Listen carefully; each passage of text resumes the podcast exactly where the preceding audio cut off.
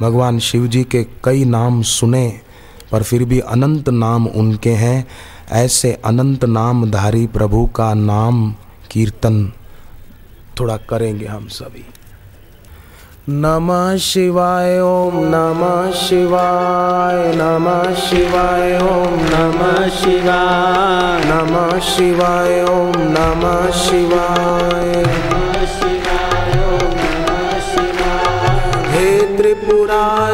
गंगाधारी हर हर बोले नमः शिवाय। हे त्रिपुरारी गंगाधारी हर हर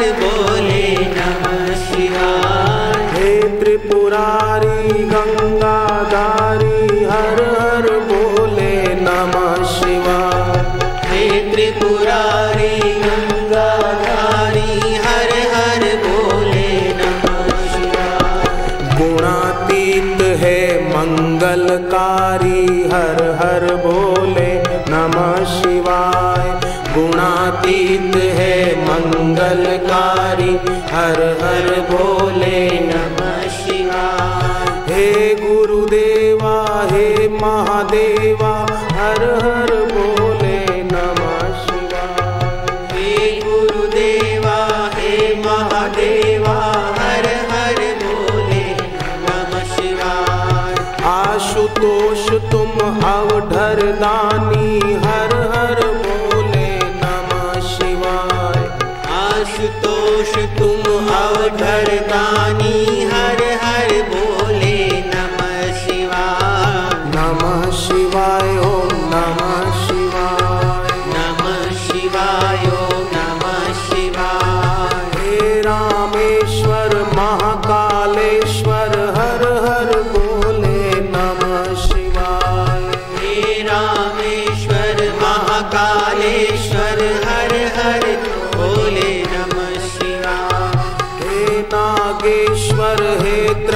योगेश्वर हर हर बोले नमः शिवाय। हे नागेश्वर हे त्र्यंबकेश्वर हर हर बोले नमः शिवाय नमः शिवाय।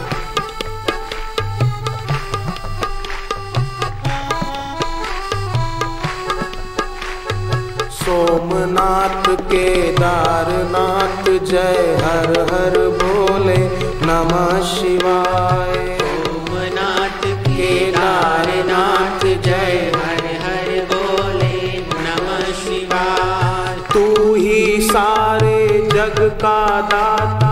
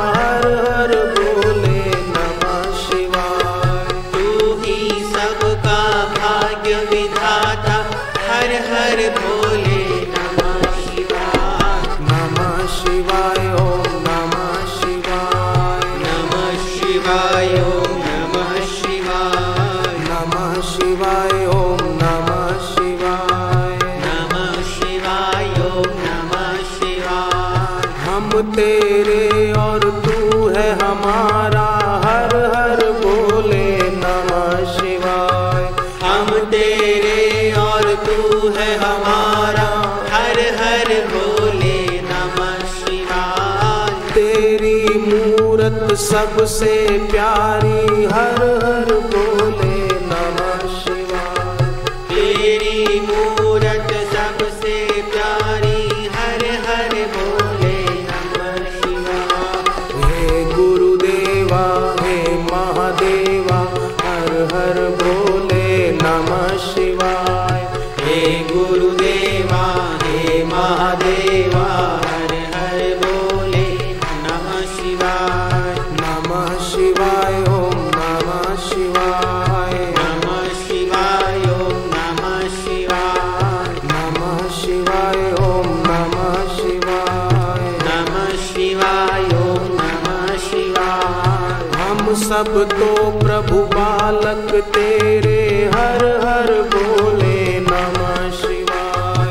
हम सब तो प्रभु बालक तेरे हर हर बोले नमः शिवाय। तुमको अनंत वंदन मेरे हर हर बोले नमः शिवाय। तुमको अनंत वंदन मेरे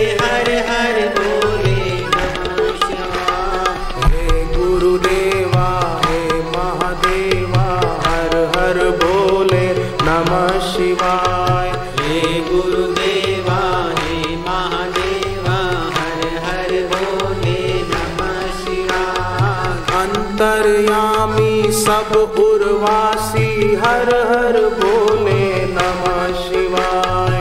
अंतर्यामी सब उर्वासी हर हर बोले नमः शिवाय। द्वादश लिंगम कैलाशवासी हर हर बोले नमः शिवाय। द्वादश लिंगम कैलासवासी हर हर बोले पतित पावन तुम दुखहारी, हर हर बोले नमः शिवाय। पतित पावन तुम दुखहारी, हर हर बोले नमः शिवाय। लीला कैसे गाएँ तुम्हारी, हर हर बोले नमः शिवाय।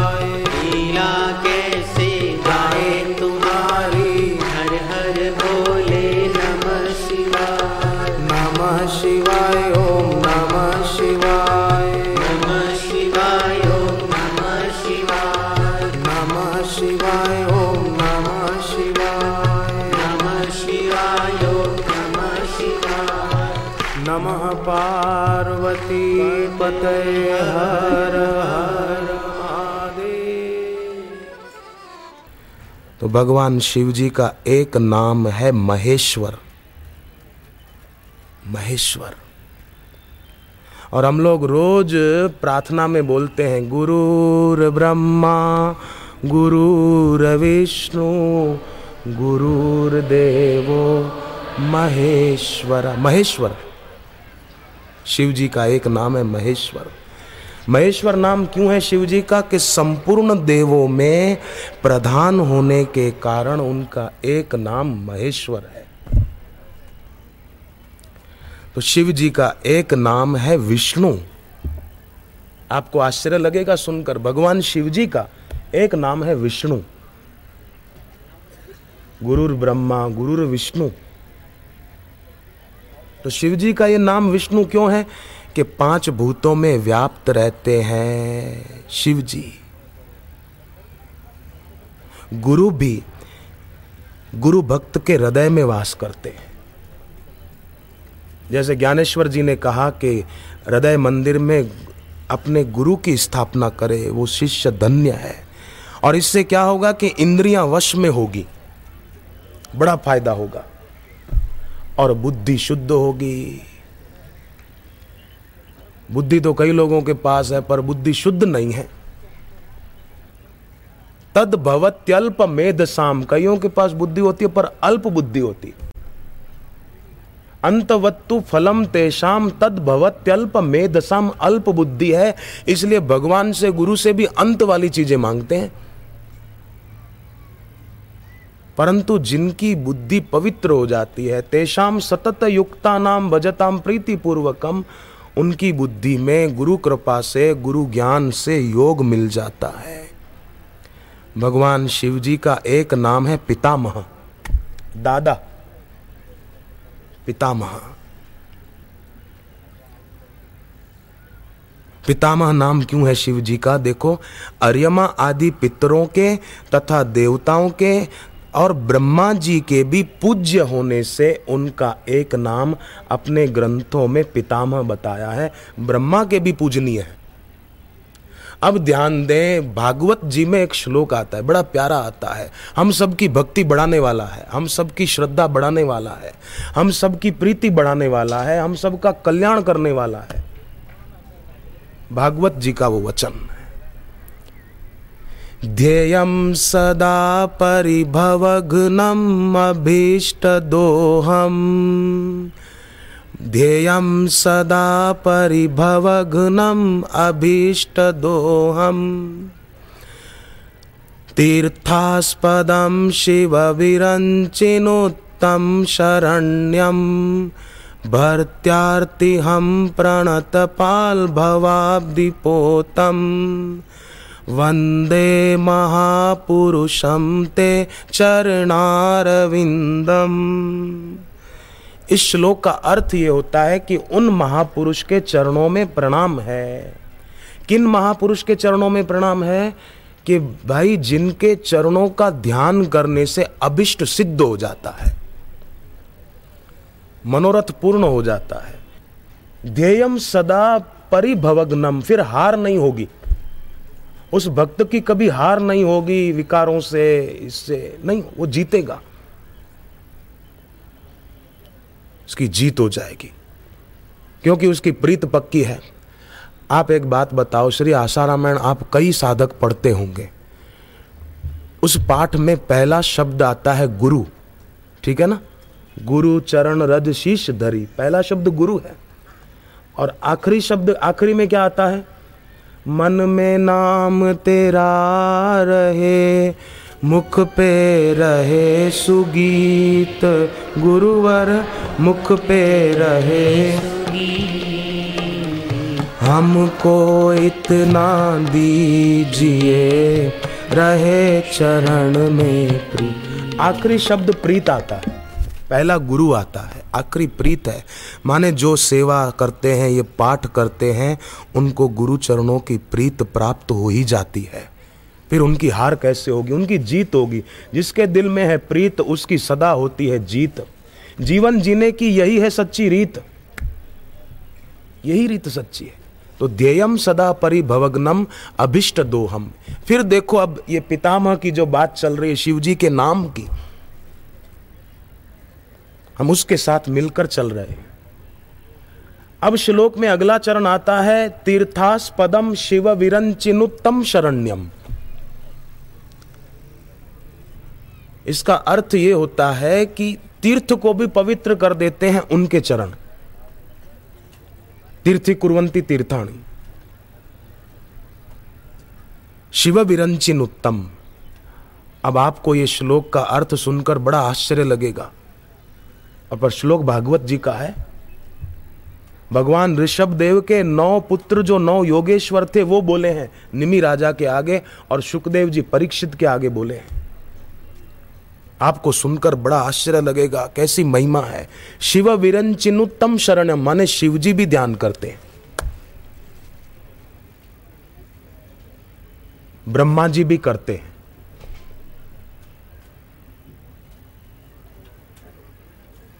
कैसी महिमा है।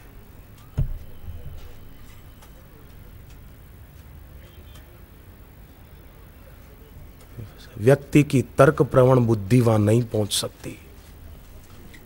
प्रेम पहुँच सकता है।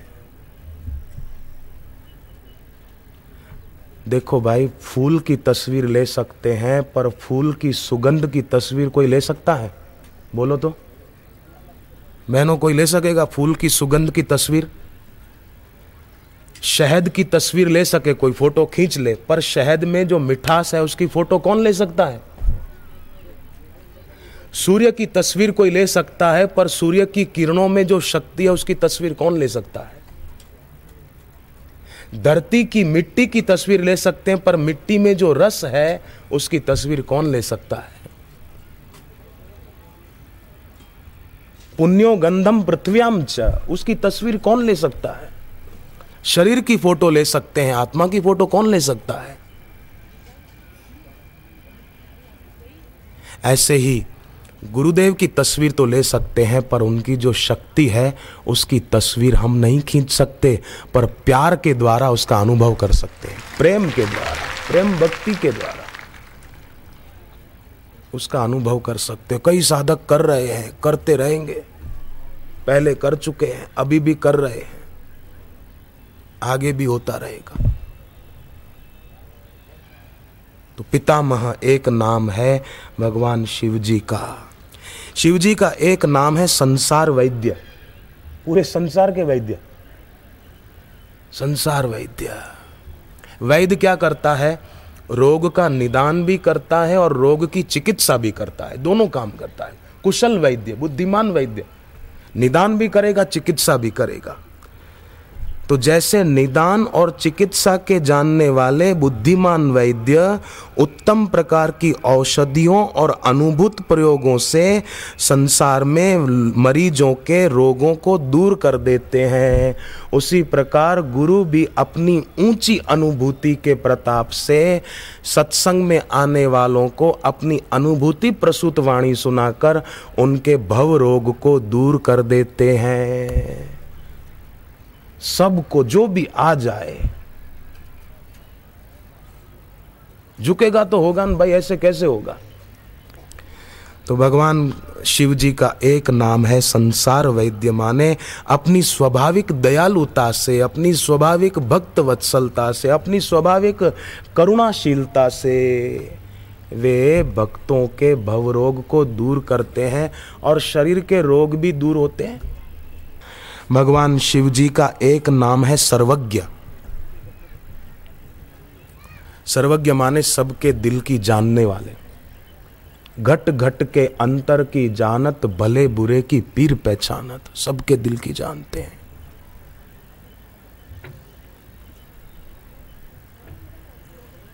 सर्वज्ञो जगदीश्वर प्रपन्नारती नो हरि। प्रपन्न आरती शरणागत की मुसीबत को दूर करने वाले वो हरि सर्वज्ञ है।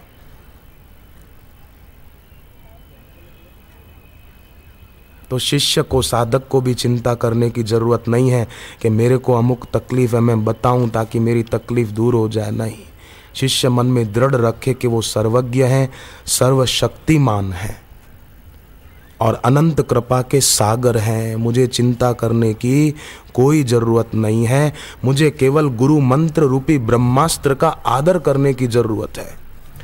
देखो भाई, एक बात बड़ी पते की है कि जब हनुमान जी को मेघनाथ ने ब्रह्मास्त्र के द्वारा बाँध दिया और हनुमान जी भी ब्रह्मास्त्र का आदर करते हुए बंध गए कथा लंबी है, हम विस्तार में नहीं जाएँगे। रावण ने आदेश दिया कि पूछ में कपड़ा और तेल लपेट के आग लगा दो इनकी पूछ में। बंदर की, वानर की ममता पूछ में होती है। तो पूछ जलेगी, अपने आप अपमानित होंगे। हनुमान जी मन में हंसने लगे कि रावण, तुझे लगता है कि मेरी ममता मेरी पूछ में है। नहीं नहीं, मेरी ममता तो राम जी के चरणों में है। पूछ में कहा मेरी ममता? ये जल जाए तो भी क्या है? मेरी ममता पूछ में नहीं है, मेरी ममता तो भगवान के चरणों में है। तो आप देखो, हनुमान जी की ये बात से बड़ी सुंदर प्रेरणा मिलती है। जो भक्त होते हैं ना, उन भक्तों की भी अपनी पूछ में ममता नहीं होती। पूछ में ममता माने मेरे को कोई पूछे कि मैं भी कुछ हूँ। मेरे को कोई पूछे, मेरे को कोई मान दे, मेरे को भी आगे बैठने को दे। भक्त की पूछ में ममता नहीं होती है। भक्त की ममता अपने भगवान के चरणों में होती है, गुरु के चरणों में होती पूछ में क्यों होगी? एक महात्मा ने अपने चेले को पूछा, बेटे, एक भैंस थी, भैंस। वाड़े में थी, फिर उसको जाना था चरने के लिए बाहर सुबह। तो भैंस वाड़े से निकली, पूरी भैंस निकल गई, खाली पूछ अंदर रह गई। बता इसका उत्तर। भैंस निकल गई, पूछ क्यों अंदर रह गई? देखना कहीं तेरी पूछ भी रह न जाए। वो समझ नहीं पाया गुरु ने कहा, बेटे भैंस निकल गई, पूछ रह गई। माना ये इस सांकेतिक कुछ समझाने के लिए है कि ये पूछ मेरे को कोई पूछे, मैं भी कुछ हूँ। ये ही अटका देती है। पर ये न रहे तो आनंद ही आनंद है। नम्रता की बात गीता में जगह जगह आती है। और श्री आशा रामन में हम पढ़ते हैं, आपको याद आ जाएगा, तीव्र बुद्धि, एकाग्र, नम्रता, त्वरित कार्य और सहनशीलता। तीव्र बुद्धि, एकाग्रता, नम्रता, और एकाग्रता एक होती है बाहरी और एक भीतरी होती है। कंसंट्रेशन बाहरी एकाग्रता है और सेंटरिंग ये भीतरी एकाग्रता है, केंद्रण। बाहर गुरु के चित्र पर ध्यान केंद्रित किया, वो एकाग्रता है, पर फिर गुरु की उसी मूर्ति को अंदर देखा, आँख बंद करके। ये सेंटरिंग केंद्रण है। जैसे बिलोरी कांच सूर्य की किरणों को केंद्रित कर देता है, नीचे रखा हुआ कपड़ा जल जाता है, वासना जल जाए। पूछ जल जाए, पूछ। मेरे को कोई पूछे, क्या हो जाएगा? बड़े बड़े प्रधानमंत्री हो गए, पहले बेचारे कई तो मर भी गए। कोई आज गया, कोई कल गया, कोई जाने को तैयार खड़ा, कोई जाने को तैयार भी खड़े। कोई दुनिया में आता है, कोई दुनिया से जाता है, ये चक्कर रुक नहीं सकता, कोई इसको चलाता है। तो जिसके जीवन में भक्ति है, दृढ़ता है, वो तो धन्य है। पर जिसके जीवन में दृढ़ शरणागति नहीं, भक्ति नहीं, वो आदमी कैसा है? जैसे एक ऐसा घर जहाँ घोर अंधेरा है। प्रकाश नहीं हुआ। एक ऐसा हृदय है जिसमें धड़कन नहीं है। एक ऐसी नदी की तरह है वो आदमी जो अपने उद्गम से बिछड़ गई है और सूख गई है। एक ऐसा फूल है जिसमें सुगंधी नहीं है। ऐसा जीवन है उसका। एक जहाज़ जा रहा था, उड़ान भरता हुआ। तो अचानक पायलट ने कैबिन क्रू को एयर होस्टेस जो होती है ना काम करने वाली परिचारिका उसको सूचना दी कुछ इंटरकॉम से। और उसने फिर सब पैसेंजरों को, यात्रियों को सूचना दी कि भाई हमारे जहाज़ का जो दिशा सूचक यंत्र है, वो खराब हो गया है। इसलिए हमको पता नहीं चल रहा कि हम किस दिशा में जा रहे हैं, कहाँ हमारे को उतरना है, ये पता नहीं चल रहा है। ये एक बुरी खबर है आप सब यात्रियों के लिए। पर यात्रियों, आप सबके लिए एक खुश खबर भी है कि हम जहाँ भी जा रहे हैं, बहुत स्पीड से जा रहे हैं। ये खुश खबर है। पता नहीं है कहाँ जा रहे हैं। दिशा सूचक यंत्र खराब हो गया, कहाँ उतरना पता नहीं चल रहा, पर खुश खबर है कि जहाँ भी जा रहे हैं, स्पीड से जा रहे हैं। अब पेट्रोल खत्म होगा फिर? फिर क्या होगा? राम नाम सत्य है। राम बोलो भाई राम। तो संसार में सब लोग बहुत तेज गति से जा तो रहे हैं, पर कहाँ जा रहे हैं पता ही नहीं है। दिशा का पता नहीं। विज्ञान व्यक्ति को गति दे सकता है। विज्ञान व्यक्ति को दिशा नहीं दे सकता। दिशा तो व्यक्ति को गुरु की दीक्षा देती है। बाकी विज्ञान दिशा नहीं दे सकता। विज्ञान की ताकत नहीं है वो दिशा दे सके। विज्ञान बाहर के जगत में आविष्कार कर सकता है। ग्राहम बेल ने, विज्ञानी ने टेलीफोन का आविष्कार किया। जेम्स वॉट ने रेलवे के इंजन का आविष्कार किया। न्यूटन ने गुरुत्वाकर्षण का सिद्धांत खोजा। एडिसन ने बिजली का किया। ये बाहर के जगत में बाहर प्रकाश कर सकते हैं। भीतर का प्रकाश इनसे संभव ही नहीं है। वो तो ज्ञान, विज्ञान तृप्तात्मा कूटस्थो विजितेंद्रिय युक्ता इत्युच्चते योगी समलोष्टा, समकांचना, ऐसे गुरु के द्वारा ही हो सकता है। बाकी संभव नहीं, किसी के द्वारा संभव नहीं है। वे धन भागी हैं जो आ पाते हैं। उनका सौभाग्य है कि आ सकते हैं ऐसी जगह पर। बाकी विचार रह जाते मैं हनुमान जी की बात पूरी करूँ। हनुमान जी के पूंछ में कपड़ा लपेटा, तेल डाल दिया, अब आग लगा दी। फिर इन राक्षसों ने क्या किया कि, कि ब्रह्मास्त्र से हनुमान जी कहीं निकल न जाएँ तो दूसरी रस्सियाँ बाँध। दी अब देखो है ना राक्षस दुर्मति। ब्रह्मास्त्र की अपनी महिमा है पर ब्रह्मास्त्र की उपेक्षा करके उन्होंने दूसरी छोटी छोटी रस्सियों को महत्व ज़्यादा दे दिया। ब्रह्मास्त्र का अपमान कर दिया। परिणाम यह आया कि ब्रह्मास्त्र अलोप हो गया। और दूसरी रस्सियों की तो हनुमान जी के सामने क्या ताकत थी टिक पाए। रस्सियाँ टूट गई, हनुमान जी निकल गए और लंका में आग लग गई। तो ब्रह्मास्त्र माने गुरु का मंत्र ब्रह्मास्त्र है। इस ब्रह्मास्त्र का आदर करना चाहिए हम सबको। अगर हम इसको छोड़कर दूसरी रस्सियों का डोरे धागे, तंत्र, मंत्र, तावीज, ये समझो ब्रह्मास्त्र का अपमान करके दूसरी रस्सियों का सहारा लेना है। रस्सियाँ कहाँ तक टिकेगी? आग लग जाएगी फिर। तो हनुमान जी तो ब्रह्मास्त्र का आदर करते हैं, पर राक्षस लोग ब्रह्मास्त्र का आदर नहीं करते। जिनकी मति दुर्मति है, वो आदर नहीं करते। वो फिर दोरे धागे और भूत प्रेत आदि इनका सहारा लेते हैं। अभिमान होता है ना?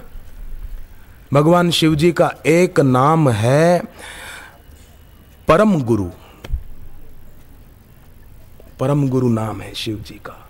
शिव जी का एक नाम है रुद्र। रुद्र का अर्थ होता है दुख और दुख के कारणों को नाश करके, नष्ट करके, उनके संहार में क्रूर रूप धारण कर ले। इसलिए शिव जी का एक नाम रुद्र है। दुख और उसके कारण को नष्ट कर दे। तो एक नाम है परम गुरु, एक नाम है रुद्र, और भगवान शिव जी का एक नाम है विभू। रुद्राष्टक में भी आता है विभू नाम।